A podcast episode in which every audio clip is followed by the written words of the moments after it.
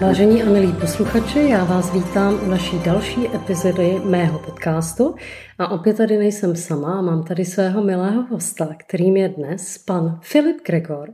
A Filip je úspěšný podnikatel, který začínal docela jako od píky. My se o tom samozřejmě budeme povídat, protože to je dnešním tématem toho našeho podcastu budeme se bavit o tom, jak se daří eh, takovým těm menším a středním podnikatelům v České republice, jaké mají před sebou výzvy, a jestli je to tak jednoduché, jak se to jeví a jak vlastně třeba Filip s tím podnikáním začal. Tak Filipe, já tě vítám v dnešním podcastu a zkus se nám teda trošku možná představit a říct nám něco o tom tvém začátku tvého podnikání.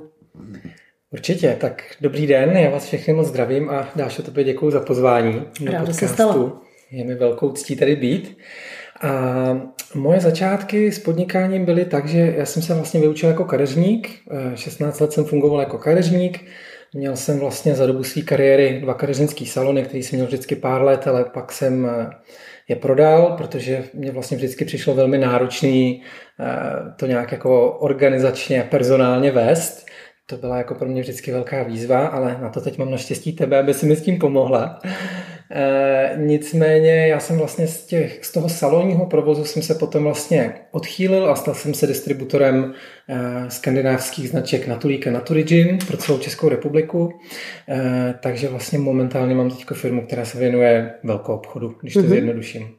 No a jak tě to napadlo? Jsi dělal kadeřníka několik let, jak jsi zmínil, úspěšného kadeřníka, jako to bych ráda tedy podotkla, mm-hmm. že Filip je opravdu velmi erudovaný v tom svém oboru a je to velký profesionál. Ale jak tě napadlo, že začneš eh, třeba dovážet na náš trh eh, tady tu dánskou nebo ty dánské značky? Hmm. Mě k tomu vlastně přivedla, přivedly klientky moje, protože já jsem začal chodit eh, na jogu, začal jsem se sám začín, vlastně začal jsem se zajímat o zdravější životní styl a tím se mi trošku obměnila klientela. Začaly ke mně chodit vlastně klientky, kteří praktikovali jogu, žili zdravě a sami se mě začali ptát na nějaký zdravější řešení barvení vlasů. A já jsem tenkrát se v tom moc neorientoval, moc jsem tomu vlastně nevěřil. Mm-hmm. Až jednou přišla další klientka, která mě vlastně doporučila tuhletu konkrétní značku Natulík, že četla na nějakých australských webech eh, prostě úžasné recenze. Takže já jsem vlastně jim napsal, jestli bych od nich mohl odebírat barvy a oni mi napsali, ne, nemohl by, neprodáváme napřímo, nicméně nemáme v České republice distributora, nechceš to dělat? Aha. A takhle já jsem se k tomu dostal opravdu, jak se říká, jak slepý k houslím. No tak to je zajímavé, tak to, o tom jsme se nebavili, to jsem mm-hmm. nevěděla, takže vlastně taková velká náhoda. Jak jsi to zvažoval, nebo co ti, co ti šlo hlavou? Ano, ne, předpokládám, že žádnou manažerskou praxi si neměl. Jestli se to tak dá nějak popsat? Nebo... E, tak měl jsem praxi jako s vedením těch kadeřníků, jo, ale vedení těch kadeřníků, ono je to opravdu jakoby kreativní obor, takže mm-hmm. tam, je to, tam si vždycky spíš tak jako plynete, než ano, že by se ty ano, lidi ano. nějak opravdu jakoby vedli, tak jak to třeba dělám teďko. Nicméně e, já jsem nad tím vlastně moc nepřemýšlel. Já jsem se ty produkty vyzkoušel, oni mi zaslali nějaký testy, já jsem to vyzkoušel na svých klientkách a velmi pozitivně mě ty produkty překvapily, až mě vlastně nadchlo, mm-hmm. co dokáže přírodní barva, která je třeba bez amoniaku, mm-hmm. která je vlastně plná přírodních olejů. Já jsem byl předtím fakt velký skeptik a myslel jsem si, že přírodní věci nebudou fungovat. A hrozně mě překvapilo, jak ta technologie vlastně toho vývoje pokročila, mm-hmm. že mhm. opravdu už existuje produkt, který umí udělat vlastně to, co ty klientky dneska nároční očekávají od těch barvících produktů, ale zároveň zachovávají vlastně kvalitu toho vlasu, chrání zdraví toho zákazníka. Takže mě to strašně příjemně překvapilo a aniž bych si dělal nějaký business plány nebo se hmm. nad tím rozmýšlel, co to bude znamenat, tak jsem se prostě do toho vrhnul, protože jsem si řekl, to bude pecka, to budou chtít všechny salony. Mm-hmm. A moje kamarádka nebo naše společná mm. Radka, tam mm-hmm. mi tenkrát říkala, já jsem jí jako o tom nadšeně vyprávěl, říkám, hele, to za půl roku to budou mít všechny salony v republice. A ona mi říkala, no tak s tím nepočítej. A já říkám, ty jsi tak negativní. A mm. pak jako opravdu došlo na její slova, protože ta realita Zvláště ty první roky byla velmi náročná. No a to nás samozřejmě začí, eh, zajímá velmi a to, jak jsi začal. To znamená, říkáš, neměl jsi žádný business plán, bylo to velmi takové mm, jako eh, nadšené, ale bez nějakého plánu, bez nějakých asi zkušeností, dovedností možná i. Tak jak to vypadalo u tebe? No, Byla to opravdu jako velká garážovka, jak se tak říká. Prostě já jsem podnikal vlastně doma z obýváku. Já jsem tenkrát bydlel v bytě, kde jsem měl vlastně ze dvou místností udělaný kadeřnický salon, kam jezdili klientky. Takže já v podstatě za prvních tisíc euro jsem si objednal prostě barvy, to mm. mi mhm. přišlo, naskladnil jsem se to doma v obýváku, mm. měl jsem nějaký jako prostě online účetní systém, do toho jsem to nabouchal. No a prostě pracoval jsem, barvil jsem klientky, vždycky, když jim působila barva, tak jsem si odběhl sednout do obýváku, tam jsem prostě obvolával salon, jestli to třeba nechtějí vyzkoušet. A oni samozřejmě nechtěli, protože jo, když máš jo. novou značku, kterou nikdo nezná, tak vlastně nikdo s tebou moc nechce mluvit a lidi nejsou jako moc přístupní změnám obecně. Takže to bylo náročné. Já jsem vlastně jako denně stříhal, abych to jakoby mohl financovat, no. protože první měsíce jsme měli obrat třeba prostě, já nevím, 20 tisíc měsíčně. No, to bylo opravdu, co si ode mě koupili kamarádi, šampóny, aby mě jako nějak podpořili. No. Takže to bylo velmi náročné. Pak po večerech samozřejmě já jsem si vyhledával ty nové salony, pak jsem je nějak no. obcházel. Doma jsem balil ty krabice, štítkoval, ano. expedoval, jo. takže opravdu to jako byla velká one-man show. Ano. Uh, Pomáhala mi ještě jedna, jedna, jedna kamarádka, která vlastně měla zkušenosti z marketingu. Ano. Takže ta trošku jako mi pomohla uh, dělat sociální sítě a nějaký jako mm-hmm. základní mm-hmm. marketing. Nicméně vlastně ta síť těch prvních zákazníků se vyvíjela jako velmi pomalu. Mm, mm, velmi pomalu. A co bylo zlomové? Asi se našel nějaký salon, který už byl třeba větší, dovedu si to tak představit, nebo co byl ten zlom, kdy to začalo jako fungovat? No, kdy já bych řekl, že ta firma začala fungovat mm. jako taková, to bylo opravdu až po čtyřech letech. Jo. Jo, ale jako pokud se bavíme o nějakém zlomu v těch začátcích, tak tam v podstatě každý zákazník, který přijde, hmm. nebo který ti řekne, že to jako vyzkouší, tak to už vlastně pro tebe zlom nebo nějaký jo, příslip. Ano. Přesně tak, takový vlastně malý dílčí úspěch.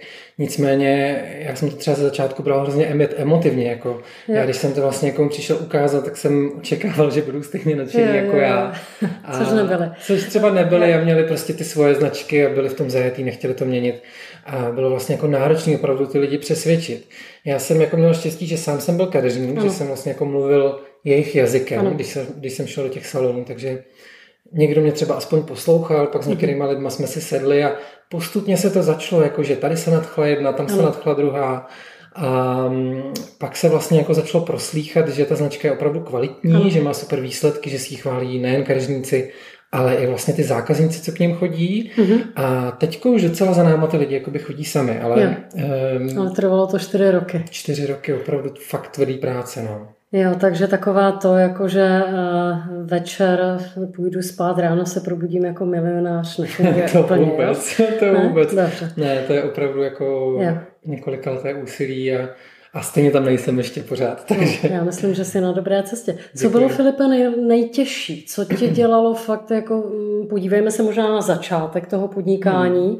Bylo to třeba proto, že pro spoustu lidí je třeba nepříjemné to odmítnutí. Hmm.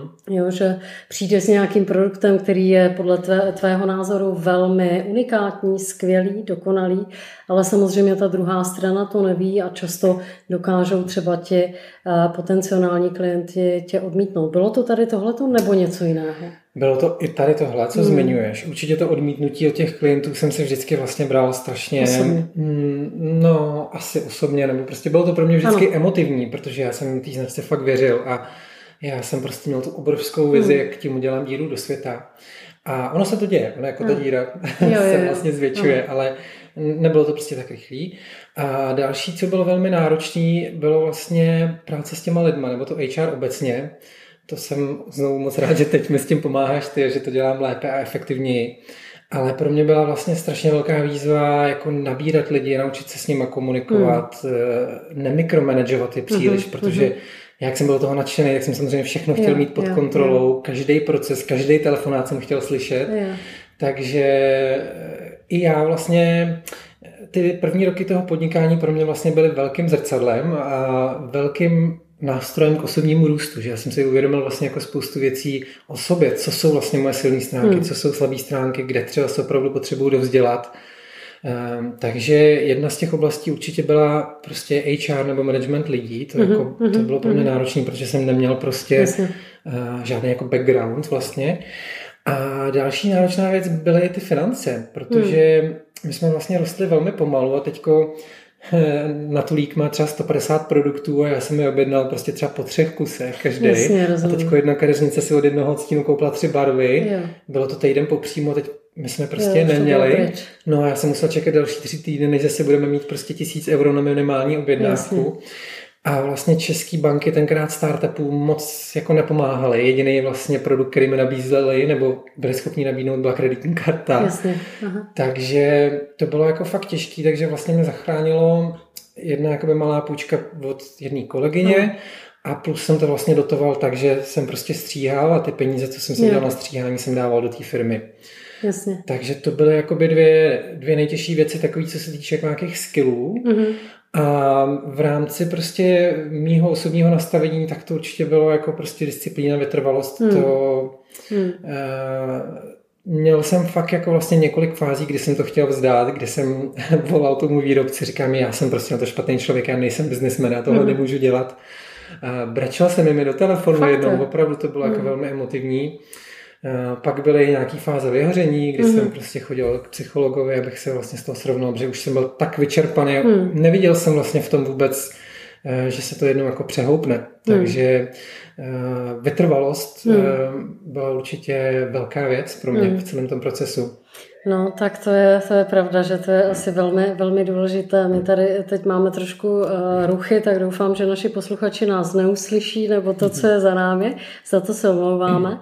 Ale pojďme dál, pojďme se podívat uh, na ty vlasy jako takové, protože tvým řemeslem, tím, čím se vyučil, hm, si kadeřníkem, a hm, zmiňuješ teda tady tyhle ty dvě značky, které jsou bez chemie, nebo ty chemické hm, komponenty jsou tam minimalizované.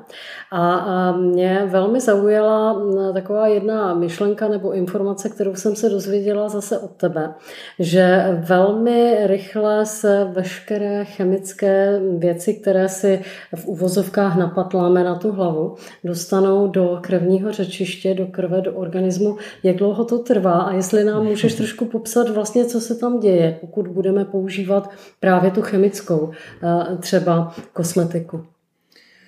Jo, určitě. Eh, v podstatě je to 26 vteřin, to hmm. číslo, od chvíle, kdy ty si vlastně dáš něco na pokožku, a teď hmm. jedno, jestli to je pleť, nebo jestli to je vlasová hmm. pokožka, nebo tělo, tak 26, 26 vteřin to trvá, než vlastně složky z těch produktů se dostanou do krevního řečiště. Takhle já to vždycky učím kadeřníky, mm-hmm. aby se naučili trošku právě přemýšlet nad tím, co je v barvách na vlasy, aby je to trklo, že opravdu mm. vlastně denně dávají na polézní pokožku něco, co se prostě vsakuje do organismu.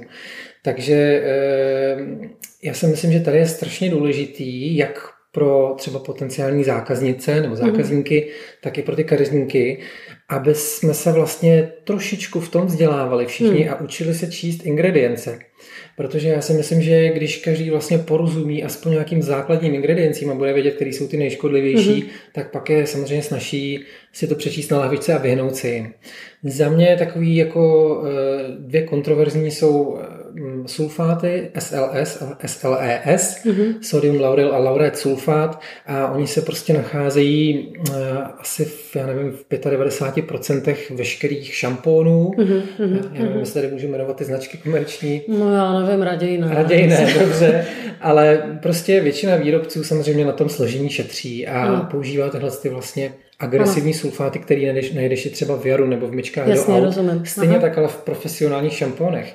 Aha. Takže a oni potom vlastně oslabují ty pokožku, odstraňují hmm. ochrany mas vlastně nebo ochranu ano. vrstvu a e, není to dobrý, může to pak třeba způsobovat padání vlasů, ta pokožka je náchylnější k dalším věcem. Takže SLS a tyhle ty vlastně sulfáty, tomu je určitě dobrý se vyhnout. Další třeba kontroverzní složka v kosmetice jsou parabeny. Mm-hmm. To jsou vlastně konzervanty, které Eh, mění hladinu hormonů v těle. Mm-hmm. A zase ono, když jednou použiješ e, nějaký produkt, který obsahuje paraben, tak jednou se ti nic jasně, nestane. Jasně. Ale když celý život používáš deodorant, který má parabeny mm, a tělový mm, mlíko, který má parabeny, tak samozřejmě už to dostáváš do těla víc, ono se to vrství a po letech třeba mm. to může udělat nějaký problém. Konkrétně parabeny jsou spojovány třeba s rakovinou prsu mm-hmm. žen nebo s neplodností u mužů, protože oni vlastně mm. mění hladinu estrogenu v těle a tím, že vlastně hýbou tou hladinou hormonů, tak pak můžou způsobovat tyhle mm. ty problémy typu rakoviny. No, tak To je docela, docela nepříjemný. Takže pokud jsem normální klasický spotřebitel, jdu, no, ať už do drogerie, nebo si jdu do salonu koupit eh, šampon nebo nějakou vlasovku nebo cokoliv krém, asi i, takže bych měla tady tohleto velmi asi pečlivě sledovat. Já myslím, že ty si uváděl nějakou webovou stránku, kde se dá taky e, najít, co ty jednotlivé produkty obsahují, ano, jestli se na to správně pamatuju. tak. Moje oblíbená stránka je e2tvs.org, jsou to stránky, které jsou v angličtině a tam si zadáš vlastně jakoukoliv ingredienci a ono ti to vyjede hodnocení 1 až 5 jako ve škole, vidíš tam takový vlastně budíky, ano. potenciální vlastně schopnost vyvolat alergii, nějaká imunotoxicita, reprodukční toxicita a tak dále. Takže mm-hmm. každou složku si tam můžeš vygooglit. Já bych tady ještě třeba rád doporučil knížku Složení kosmetiky mm-hmm. od pana inženýra Víta Sirového, mm-hmm. která je vlastně v češtině a myslím, že spousta lidí, kteří přichází na přírodní kosmetiku, tak vlastně už touhle knížkou se právě trošku vzdělali nebo si rozšířili obzory. Mm. Zároveň jako bych ještě rád řekl, že je i dobrý, ale nebejt v tom jako dogmatický. Dobrý znát tyhle ty klíčové ingredience, kterým se hmm. vyhnout, které jsou nejvíc agresivní. Jedna z nich je třeba prostě amoniak v barvách na vlasy. Ano. Mhm. My jsme o tom dneska mluvili ano. spolu. Vlastně, když používáš dlouho amoniakové barvy, tak ten vlas se vlastně neustále rozbobtnává, ano. až třeba se potom opravdu může vysušit tak, ano. že ano. se ta proteinová vrstva úplně začne rozpadat a ten no. vlas se vlastně jako drolí od konců. Když to my třeba máme barvy z monoetanol který není tak zásaditý, je prostě šetrnější, ten vlas se tolik nenamáhá. Mm-hmm. E, nesmrdí to navíc, nepálí to ty klientky, takže no. jo, vlastně spousta kadeřníků bere amoniak jako naprostou samozřejmost, ale za mě už je to prostě zastaralá ano, technologie. Ano. Je to jako kdyby si v roce 2002 jezdila furt Trabantem. Jasně, no. Jo, je to tady prostě s náma, já nevím kolik desítek jo, let jo, jo. a už prostě ty možnosti pokročily dál. Samozřejmě spousta firm říká, že to není škodlivý hmm. a že v malém množství to nevadí, ale prostě no, za mě je to něco, co už je jako překonaný, ten amoniak. Takže hmm. to bych určitě všem doporučil tomu se vyhnout v barvách na vlasy. A jenom ještě ano, bych, jako do, abych dokončil tu myšlenku s tím dogmatismem, že pak ještě se stává, že když třeba lidi se trošku začnou orientovat v těch ingrediencích, tak pak si nekoupí šampon, protože má jednu špatnou třeba. Jo? Z 15 složek má jednu hmm. špatnou, ale má tam 14 přírodních složek.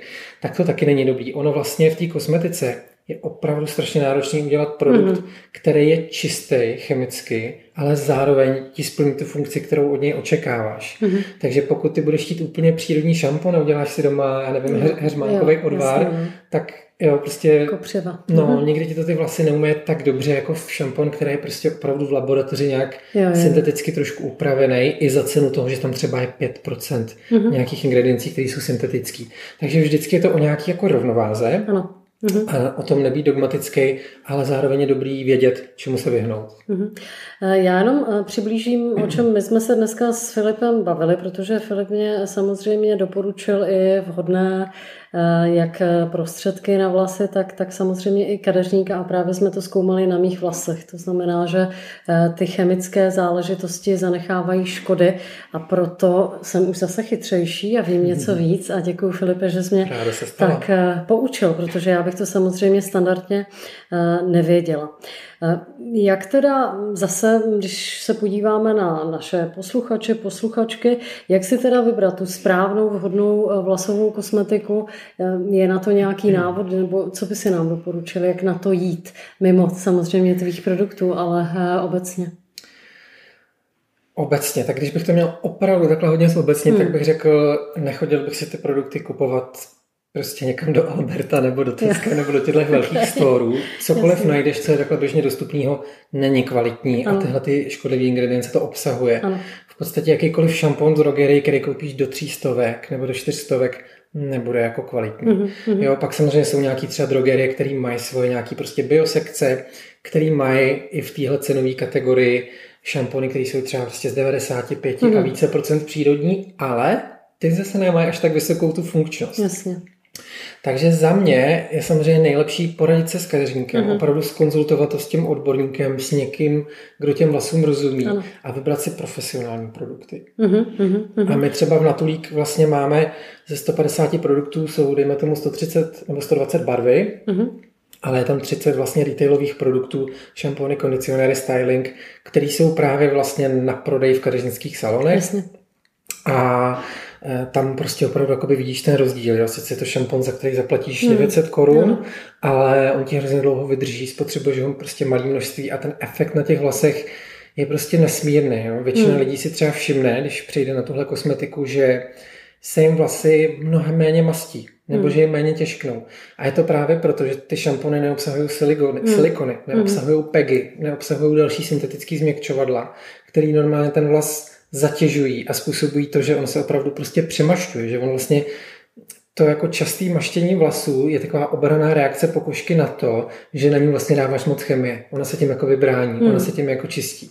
Rozumím to. A když vlastně pak přijdeš na tohle, tak vidíš jako opravdu po třech týdnech tak už se vyčistí, ty vlasy se tak jako hezky eh, nafouknou do, do takového hmm. prostě přirozeného stavu, kdy eh, dosáhnou prostě, dosáhnou svý nejlepší kvality za hmm, mě, hmm, když bych to jako hodně zjednodušil. Já to můžu potvrdit, protože nejenom teda eh, barvy už mám teda za sebou, tak eh, i šampony používám a další kosmetiku od Filipa fakt to funguje. Jako je to obrovský rozdíl oproti standardním a já jsem si nekupovala úplně zase ty nejlevnější produkty, ale i tak eh, ten chemický a ten tady tenhle ten produkt od Filipa je opravdu úplně jiný. Pojďme se ale podívat podívat eh, na trošičku eh, ze široka na životní styl, protože ty mhm. jako podnikatel eh, bys teoreticky čistě, ale snad i prakticky měl žít nějakým mm, ideálně zdravým životním stylem. Tak co je to u tebe, aby si byl výkonný, aby si mohl mít ten vysoký výkon, jednat s klienty, starat se o své lidi a tak dále? Co ti pomáhá? Hmm. No, dobrá otázka. Hmm. Já samozřejmě ty cesty neustále hledám a objevuju, hmm. co mi bude fungovat a co mi pomáhá. Je pravda, že my právě teď přes COVID jsme se vlastně hrozně rozrostli. Asi hmm. o 140% jsme vyrostli a teď vlastně jako nabírám spoustu dalších lidí do týmu, takže je to opravdu jako velmi náročný na můj výkon, na moje soustředění a na mou energii, abych to hmm. vlastně všechno jako odřídil. Um, takže já se snažím osobně si eh, kultivovat prostě kvalitní osobní energii mm-hmm. a opravdu jako s tou svojí energií hospodařit. A jedna věc, jak to dělám, je, že určitě sleduju vlastně svoji stravu. Mm-hmm. Já z nějakých 90 procent bych řekl, že nej maso, když mm-hmm. třeba jsem u moře, tak si občas dám mm-hmm. jako, jako rybu nebo možná seafood, ale jinak vlastně nej maso, um, což už vlastně pro mě dělá když jsem dřív maso jedl a mhm. vlastně porovnám to předtím a nyní, tak vlastně jakoby vidím, že se cítím líp, že mám mhm. víc mhm. energie, jsem lehčí, prostě ta mysl je taková jako víc čerstvá, opravdu to jako funguje. Mm, cvičím jogu, snažím se, eh, snažím se meditovat, mm, mám svoji takovou prostě jogovou praxi, kterou jsem si přivez z Indie od svého učitele, takže každý den se snažím stávat v 5.30 a mhm. odcvičit prostě jako takovou dvouhodinovou praxi. Eh, někdy samozřejmě jsem tak vyčerpaný z předchozího dne, že mhm. prostě třeba nevstanu a udělám prostě jenom 30 minut z toho, tak se zároveň jako si říkám, OK, nebudu se prostě za to bičovat, někdy prostě je větší priorita se vyspat, než si udržet tu disciplínu v té joze. Ale snažím se prostě nějak tyhle ty světy balancovat. Mně už se ukázalo, že mě prostě pomáhá hlídat si stravu, prostě mít ji jakoby nějakou lehčí, um, dívat se třeba na to, i, co ta strava vlastně obsahuje za ingredience opět, to znamená, hmm. snažím se nejíst věci, které jsou hodně synteticky upravené, hmm. snažím se jíst spíš prostě jako juicy hmm. nebo ovoce, hmm. prostě lehčí Jasně. věci. A, a, a prostě balancuji to nějakým způsobem hmm. tou jogou. A ta cesta té jogy je pro mě jako vlastně už eh, relativně dlouhá. Já cvičím už jako před 10, přes 10 let mm-hmm. a mhm. prošel jsem si spoustu různých stylů a až vlastně tehle rok jsem právě našel v Indii takového učitele, který učí velmi minimalistickou jogu, kde cvičíš vlastně tradiční hatu a mm. tam prostě přijdeš, on tě ráno, v pět ráno tě vrazí prostě do kobry a nechá tě tam třeba 50 dechů v tom záklonu, jo. Takže opravdu se jako celá klepeš, brečíš bolestí, opravdu no. jako. Ale on tam pracuje vlastně s takovým konceptem bolesti, že ty musíš tu bolest nechat mm. vygradovat. Mm.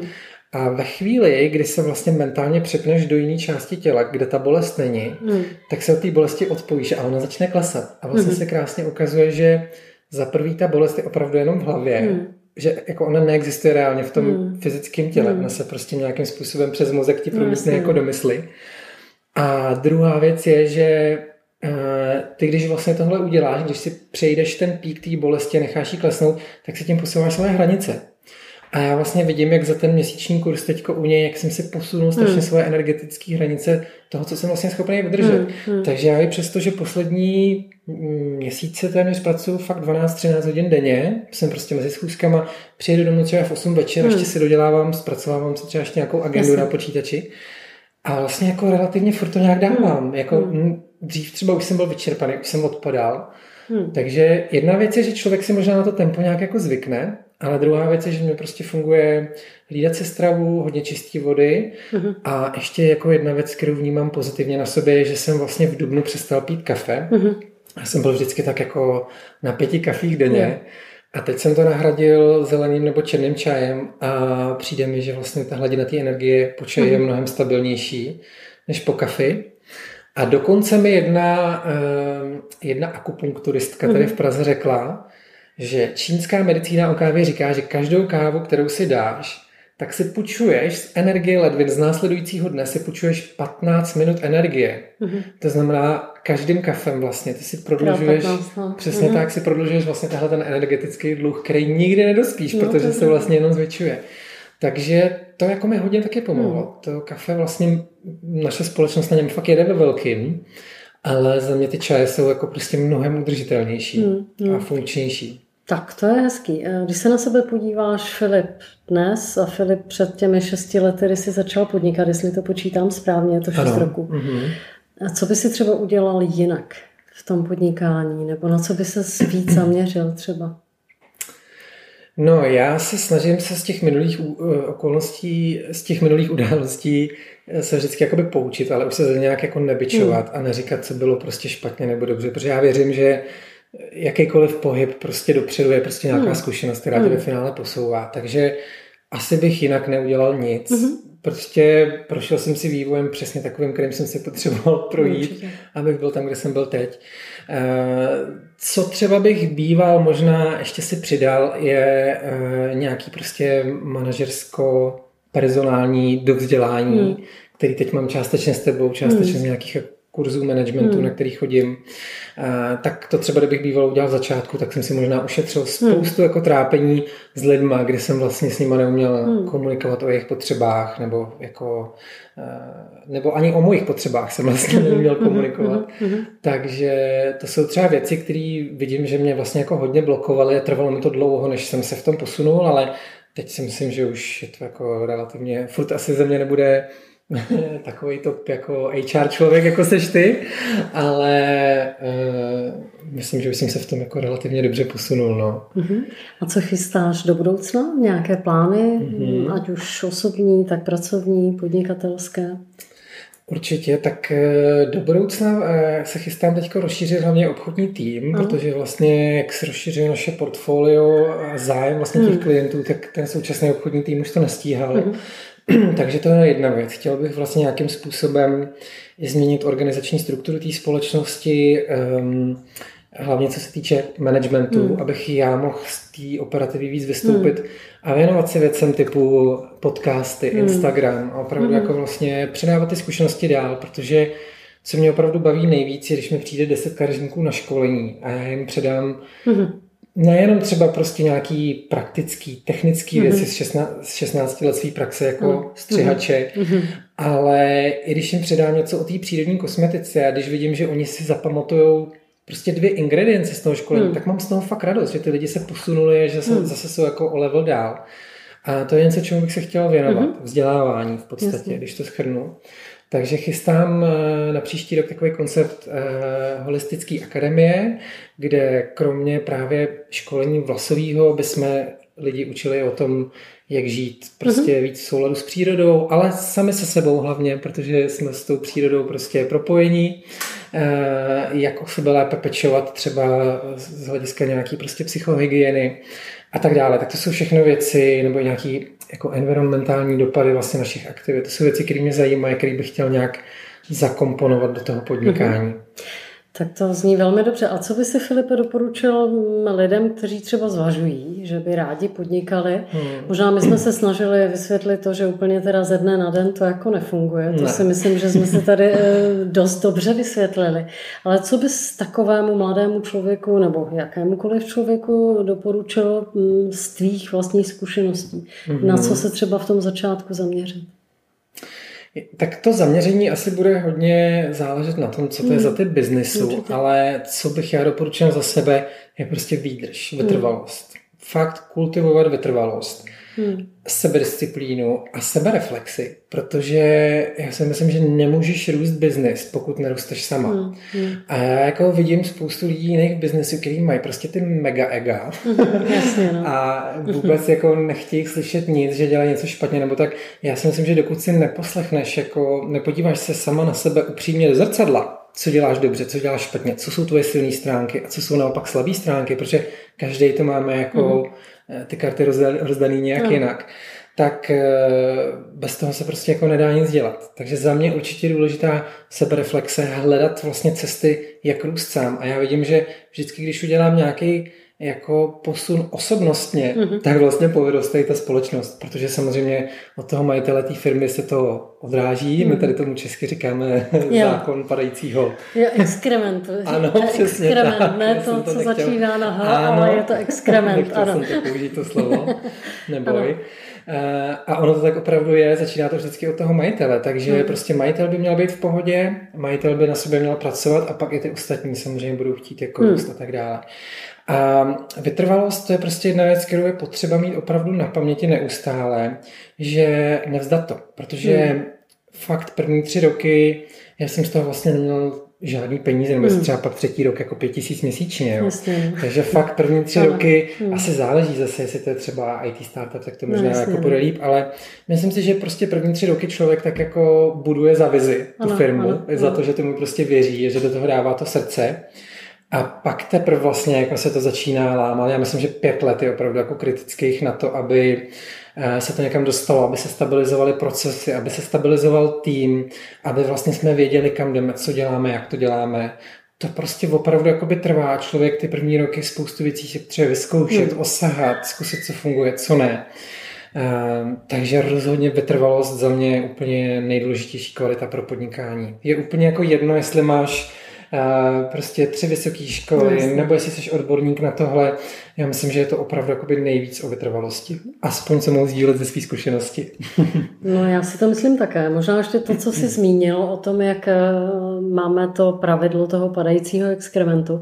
Ono se tomu říká, eh, učeně se tomu říká zrcadlení. Mhm. Znamená, že ty tvojí podřízení nebo ten tvůj tým velmi často zrcadlí toho svého šéfa. Chovají se velmi podobně, protože mhm. samozřejmě je to nějaká skupina a my se, my se opičíme potom jako šéfovi.